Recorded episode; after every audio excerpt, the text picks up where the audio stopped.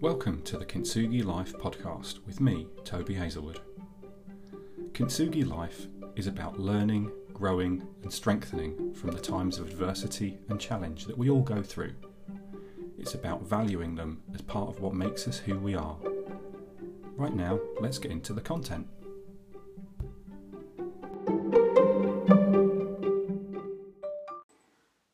Hi, and welcome to this episode of the Kintsugi Life podcast with me, Toby Hazelwood. In this episode, I'm going to be talking about uh, an experience I had of navigating adversity in a past relationship and how I believe it's, it's kind of left a bit of a mark on me in terms of uh, the lessons that I learn in terms of how you deal with someone else's issues and how you respond to someone else's jealousies and insecurities. And I think it's a kind of symptom of, of how we can kind of most effectively manage our own behaviours in spite of how other people choose to behave around us. So it's really, as I say, about how not to respond to a jealous or insecure partner, and it's the painful lessons I learned in trying to solve someone else's problems for them. One of the greatest ways that we can show we care, that we are considerate, and that we love someone in a relationship is through being willing to change or accommodate our partner's desires. It's part of building and strengthening a loving bond and one of the most selfless and generous acts we can commit.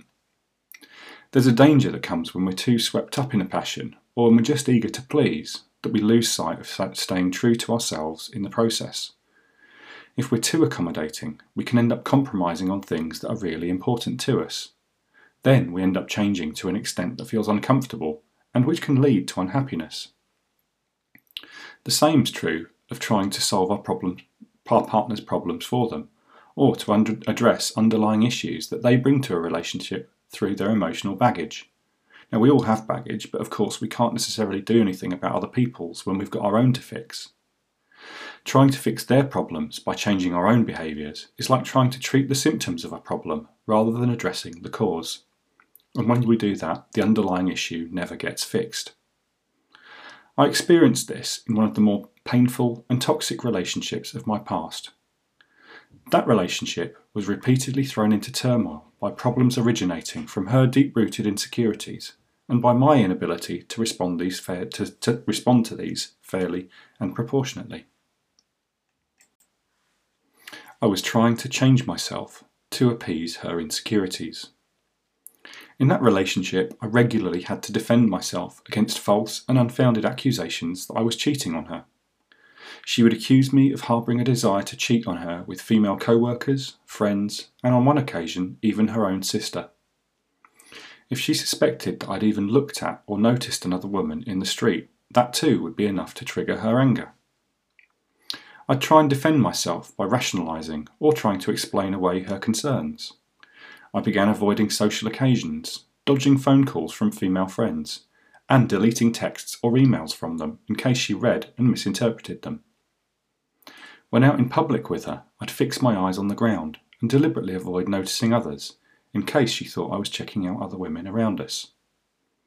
I vainly hoped that if she felt like she owned my attention and saw that I was having little contact with people outside our relationship, perhaps she'd feel more secure and willing to trust me. I hoped that she'd see she had nothing to fear.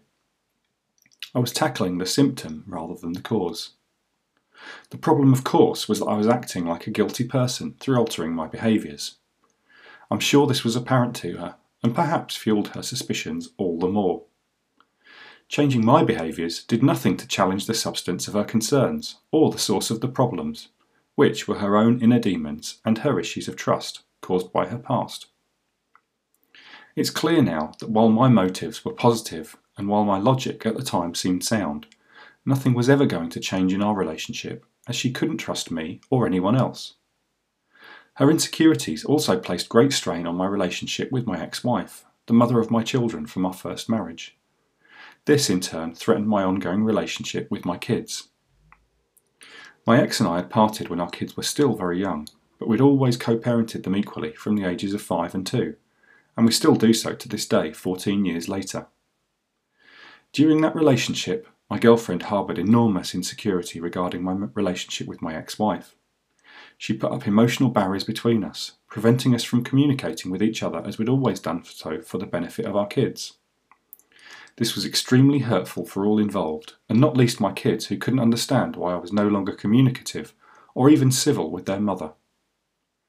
The changes in my behaviour towards my ex wife were again driven out of my own misguided desire to appease and pander to my girlfriend's lack of trust. She was certain I had ulterior motives for wanting to maintain a relationship with my ex wife, and couldn't see that it was about me trying to be an effective co parent for my daughters. I finally and eventually built up the, co- the courage to escape that relationship and realised I'd let myself, my kids, and my ex wife down in how I'd acted. I'd failed to protect and honour other important relationships in my life in trying to pacify an insecure girlfriend, and I felt ashamed for having done so. It took time, but I was able to repair the situation. I regret to this day that it happened, but I'm fortunate that through the understanding of others, I've been able to restore things. In summary, I should have been true to myself. Trying to reduce her insecurities by adapting my actions was an ineffective tactic, much like trying to help someone else lose weight by dieting and exercising for them. My actions completely skewed the relationship between cause and effect. Instead of trying to appease her or changing my behaviours in response to her concerns, she simply needed to do the work to overcome her insecurities at source. Unfortunately, in the life of our relationship, that was simply never going to happen. If trust's lacking, it erodes the stability of the relationship, whether it's founded in reality or not. No amount of bending and shaping of my own actions was ever going to appease her insecurities, and I learnt this the hard way. I remain convinced that one of the keys to a successful and happy relationship is to compromise, to be flexible, and to put the needs of the other person first. That's not the same as allowing another person's selfish desires and emotional malfunctions to force us to change our own actions and beliefs. To expect compromise is more reasonable than to expect change. We cannot merely abandon who we are or stop believing that what's important to us is important to us out of a sense of appeasement for someone else's issues. Sometimes the only option is to take a stand, or to question whether what the other person is asking for is fair or reasonable. If it's not, then it is our responsibility to consider what really needs to change in that situation. I hope you learned through that experience perhaps that there are ways in which we conduct ourselves better when dealing with other people's difficulties. Until next time, this is Toby with Kintsugi Life saying goodbye.